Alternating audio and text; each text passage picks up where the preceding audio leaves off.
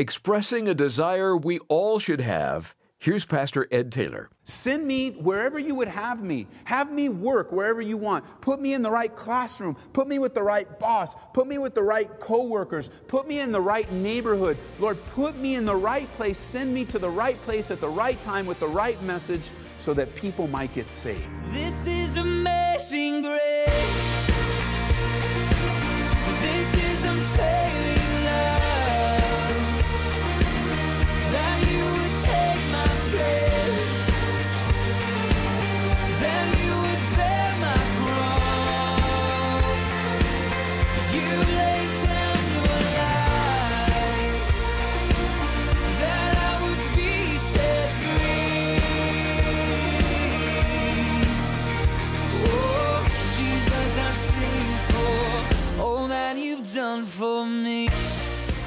Perhaps you heard about the parable of four people and a job to be done.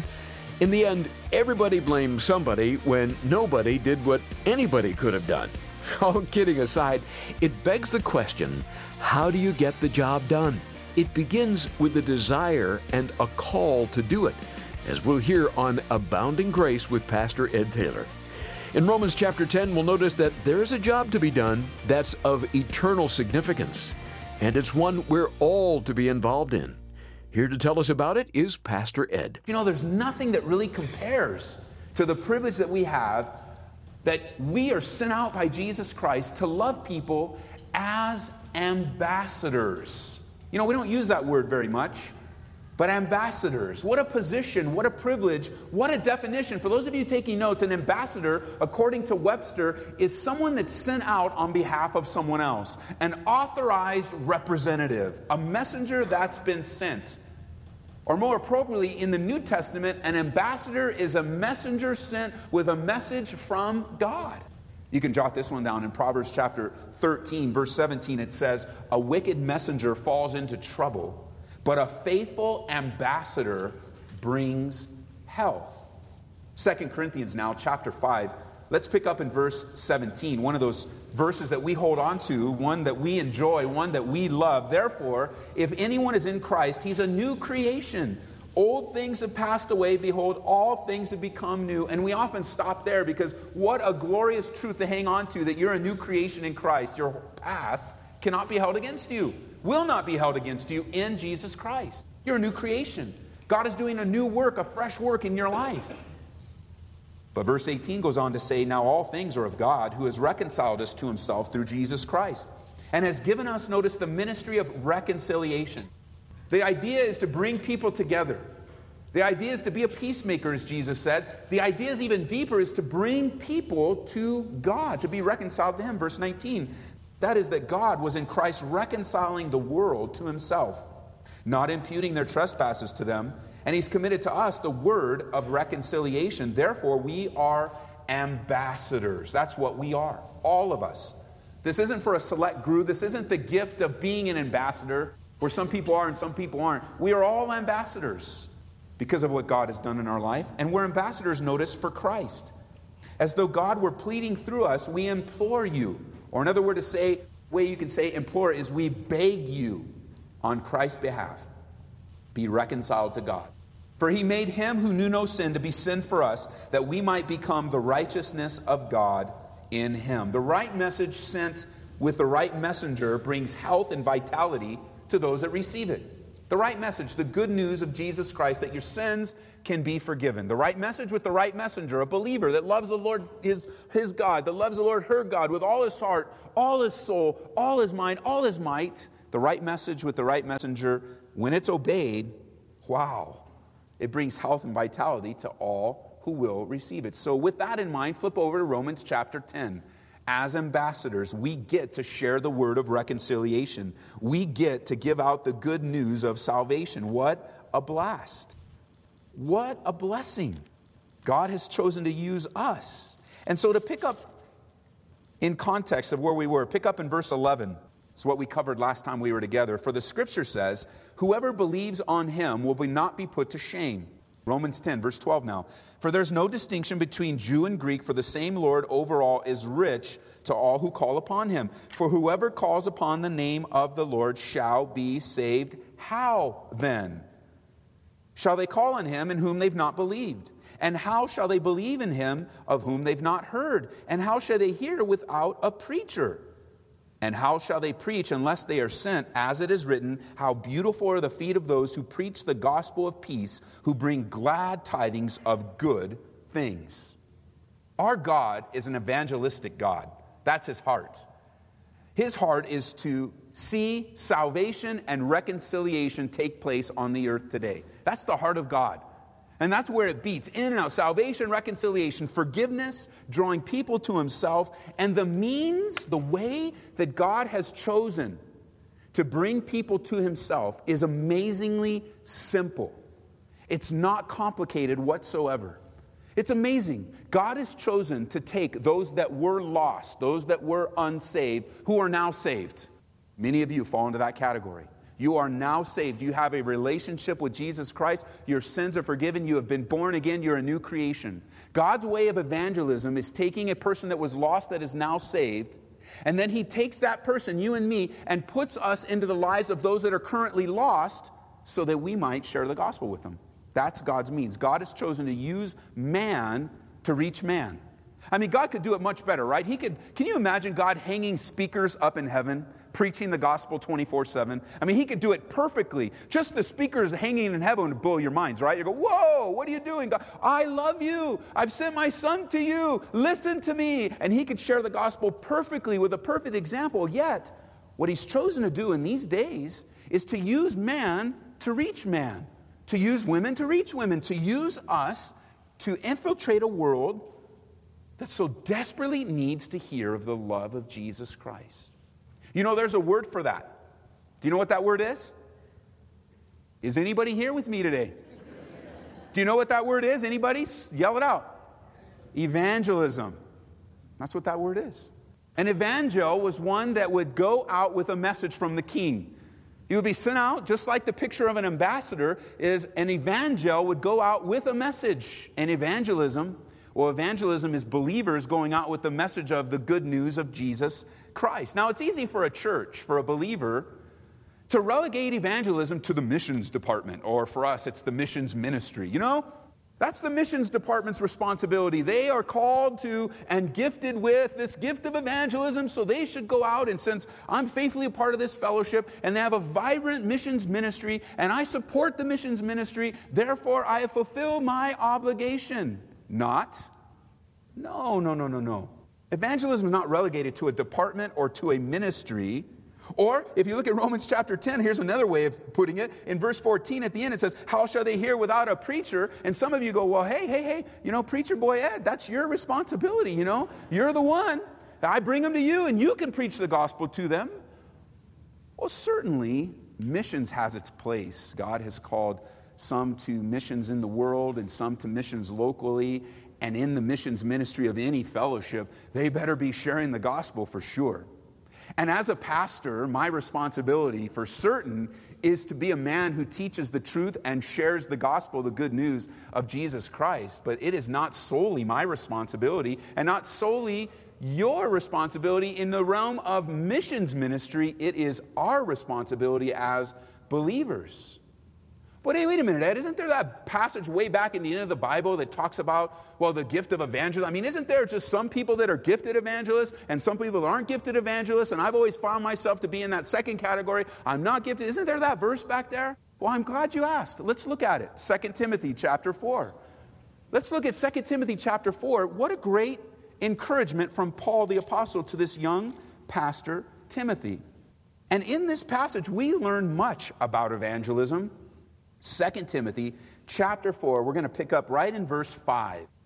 An often misunderstood passage related to evangelism. The idea comes from some. It says, Well, I'm not gifted. I don't have the gift of evangelism, so I guess I shouldn't share. I can't share. I don't know what to share. And here, let's look at it. Verse 5.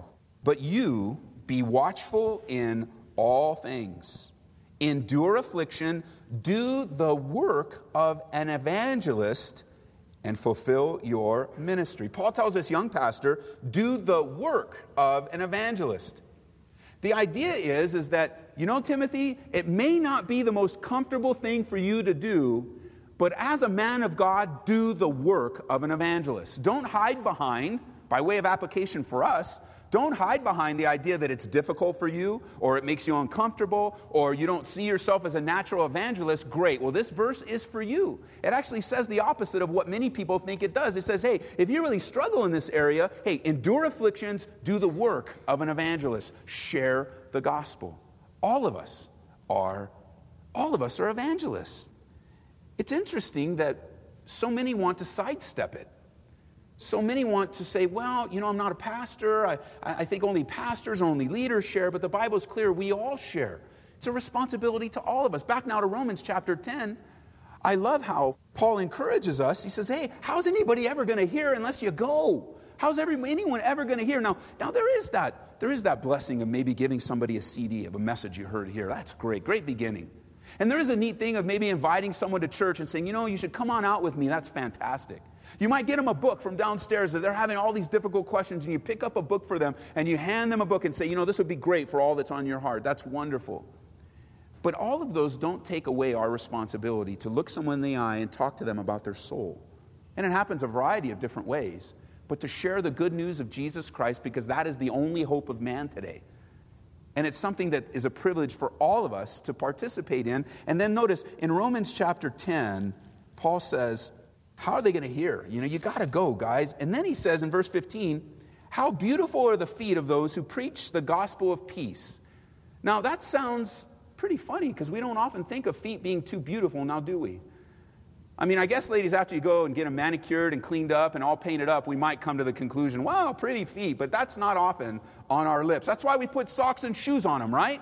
that's our feet. It's like, wait a minute, that's our feet. They, you know, after a long day, they don't even, look, let alone they don't look good. How about the smell? I mean, you need to keep washing them and cleaning them. And, and yet, something that we would look at and go, well, I cover my feet up, you know, I like to keep them under the table or under a blanket maybe.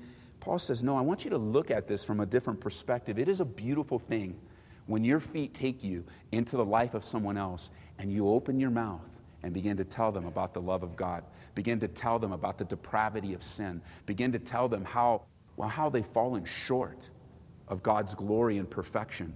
And the only way, the only way for their sins to be forgiven is by faith in Jesus Christ. Your feet become beautiful in the eyes of God. The feet of messengers are beautiful our hearts are filled with glad tidings of good things, and sharing the good news of Jesus Christ, let me tell you, will warm your heart. It will greatly encourage you. So much wavering and waffling happens in the Christian's life because they haven't taken advantage of the joy of sharing the gospel with someone. They get buried. We get buried under the weight of our own issues and the things that come into our life. Where Paul would tell Timothy, you know what? Endure afflictions, young man. That's part of the life of the Christian. Endure them, press through them, and make sure you're doing the work of an evangelist. There's nothing like being sent out and following through and being that person. You know, if you have a bent toward complaining, you miss out on this. You complain more than you share the gospel. If you have a bent on sorrow and discouragement, you often miss out on this because you're sorrowful and discouraged and beat up over it. If, if you're prideful and haughty, then you're more prideful and haughty at times than you are sharing the gospel. And the way out, the way out of ourselves and the way out of that rut is to simply see that God is bringing and using all these things in your life, mixing them together, bringing out wonderful and great things, because all things are working together for good, the Bible says. For those that love Jesus Christ, those that are called according, all these things are being worked out in your life. And when you begin to realize that you're surrounded by people that are simply lost, just like you were last year, or five years ago, or 20 years ago, when you share the good news of Jesus Christ, it warms your heart as much as it ministers to the person listening to you, as much as it serves them. We get to bring glad tidings of good things as we share with people over a cup of coffee, over a breakfast, over lunch, in the break room, at the water cooler, in the supermarket in a family atmosphere, at a family reunion or a dinner at mom and dad's, you get to share. You, as you rehearse the story of salvation, the work of God, while remembering your own testimony and the work of God in your life. There's just great encouragement in remembering the wonderful work of God in your life. It supersedes all of the horrible things that seem to happen from time to time. Just remember, you know, God, you're so faithful, you're so good. Of all the things that I've gone through, God, here I am standing in your strength. And what a testimony that becomes. Oh, but Ed, um, I'm open to that, but you know, it's still not going to get me out of my situation if I start sharing the gospel. I mean, I'm going to share the gospel and tell people about Jesus, even somebody in my life right now that really needs to hear, and, and I think I'm the one that's supposed to share, but, but that's not going to get me out of this situation. And you might have fallen into the trap of what I call the woe syndrome. You know, it happens a couple different ways. Like you're in a place in your life right now where, like, woe is me. Oh, man. Oh, this weather does it to me. Woe is me. No sun today. Woe. You know, it's like, for those of you that remember the Winnie the Pooh cartoon, huh? You're not playing the Tigger game, are you? You're Eeyore. And you're, woe is me.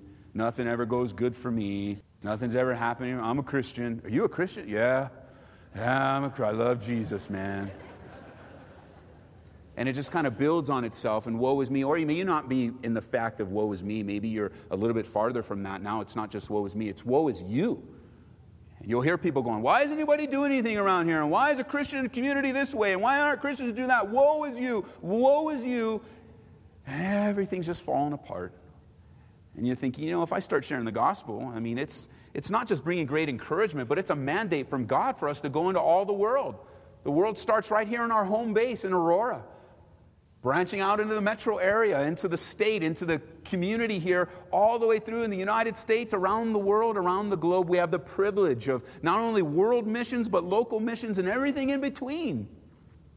You get caught up in the woe is me or woe is you. You know, Isaiah can relate to that. Flip over to Isaiah chapter 6, would you? Because Isaiah was sent on a very difficult mission as a prophet of God. He was sent to Judah to pronounce judgment on them and to ask them and to demand from them repentance.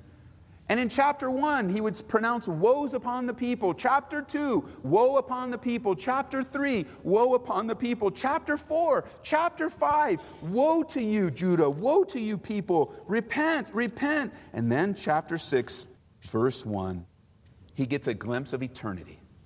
He begins to see from God's perspective. Notice verse one, chapter six. In the year that King Uzziah died, I saw the Lord sitting on a throne high and lifted up, and the train of his robe filled the temple. Above it stood seraphim, this is another word for angels. Each one had six wings. Two he covered his face, with two he covered his feet, and with two he flew. And one cried to another, verse 3, and said, Holy, holy, holy is the Lord of hosts. The earth is full of his glory, and the posts of the door were shaken by the voice of him who cried out, and the house was filled with smoke. What a powerful vision to get a glimpse of heaven. He's in the midst of obeying God, pronouncing woe in the midst of difficulty and seeing difficulty and experience difficulty. God just opens up heaven to him and he sees heaven and all the heavenly scene and things change. It's no longer woe is you, verse 5, woe is me, for I am undone. This is a different type of woe is me. This is in perspective of God's presence in your life. And in the holiness of God, you come to the conclusion, you go, you know what?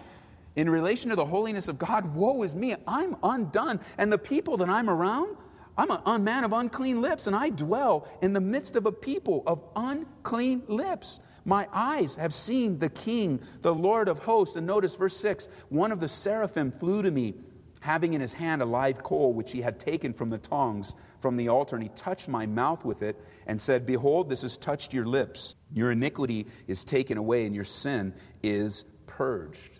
What a beautiful picture of the cross of Jesus Christ taking away your iniquity, having your sin purged. This shift in attitude and perspective changes Isaiah's life. It changes his attitude. He, he is no longer, well, he's no longer shying away from the call of God, but he's walking in it. Notice verse 8 I heard the voice of the Lord saying, Whom shall I send, and who will go for us? And in the preparation of Isaiah's heart, seeing this glimpse of glory, Isaiah says, Then I said, Here am I, send me. Send me, Lord. I see it from your perspective now. Send me wherever you would have me. Have me work wherever you want. Put me in the right classroom. Put me with the right boss. Put me with the right coworkers. Put me in the right neighborhood. Lord, put me in the right place. Send me to the right place at the right time with the right message so that people might get saved. And it just stirs your heart. We've been looking at the book of Romans here on Abounding Grace with Pastor Ed Taylor. And if you missed any portion, you can simply go online to aboundinggraceradio.com.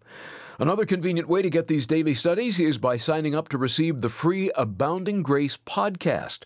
Load the messages onto your mobile device and listen at the gym, in the car, or wherever you go. Just go to aboundinggraceradio.com to learn more about that. You can also get our app. It's available on all platforms. This is another way to hear our program. Search for Calvary Aurora.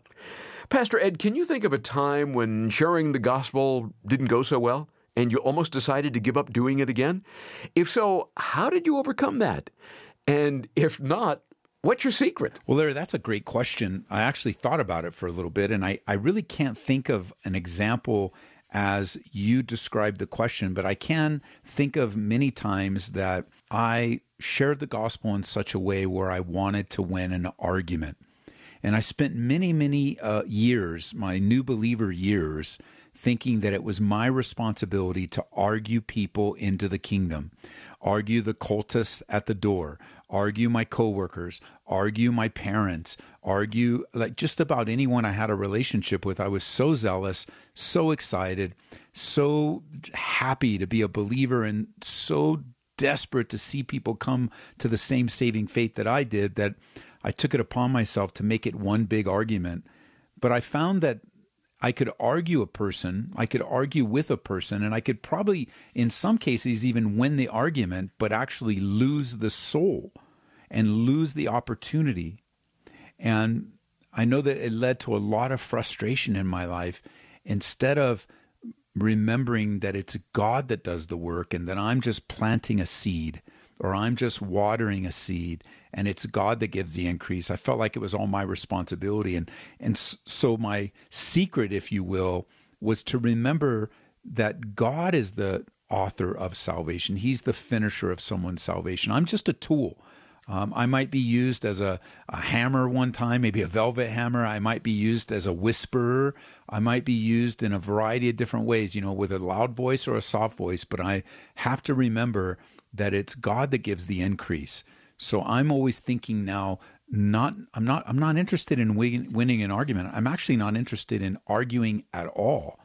But I am interested in building a bridge and building a relationship and really not looking at a person as a potential convert, but looking as a person, uh, looking at a person as as who they are, uh, a human being created in the image of God, who's greatly loved and greatly cared for, whose life is valued by the very blood that was shed on Calvary.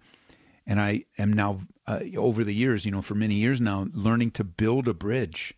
And building a bridge is, is intended to connect with someone. And I'm not just trying to reach them, I'm wanting to build that bridge so that they can walk with me over that bridge to the very foot of the cross where Jesus died for their sins out of great love for them.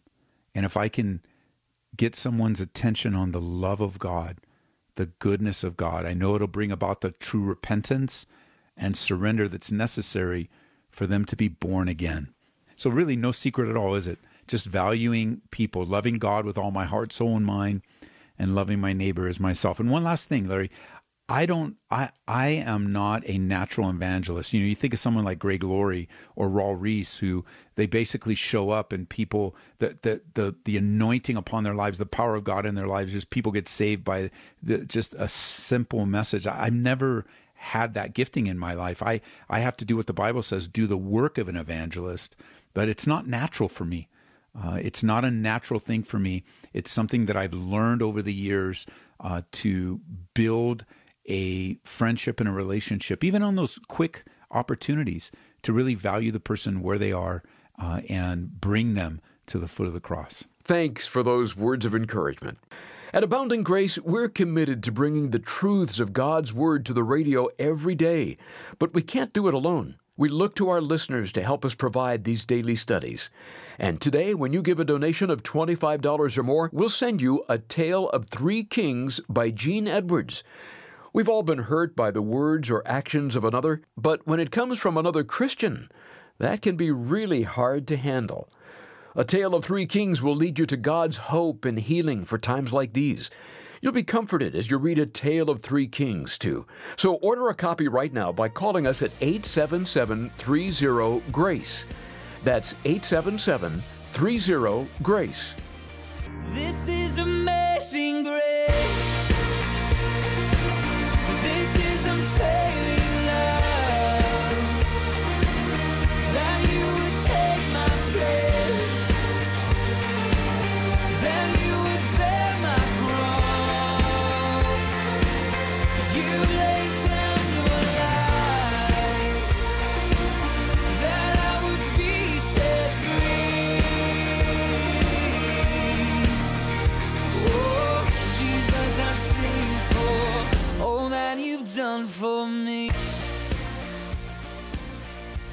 Abounding Grace is brought to you by Calvary Church in Aurora, Colorado.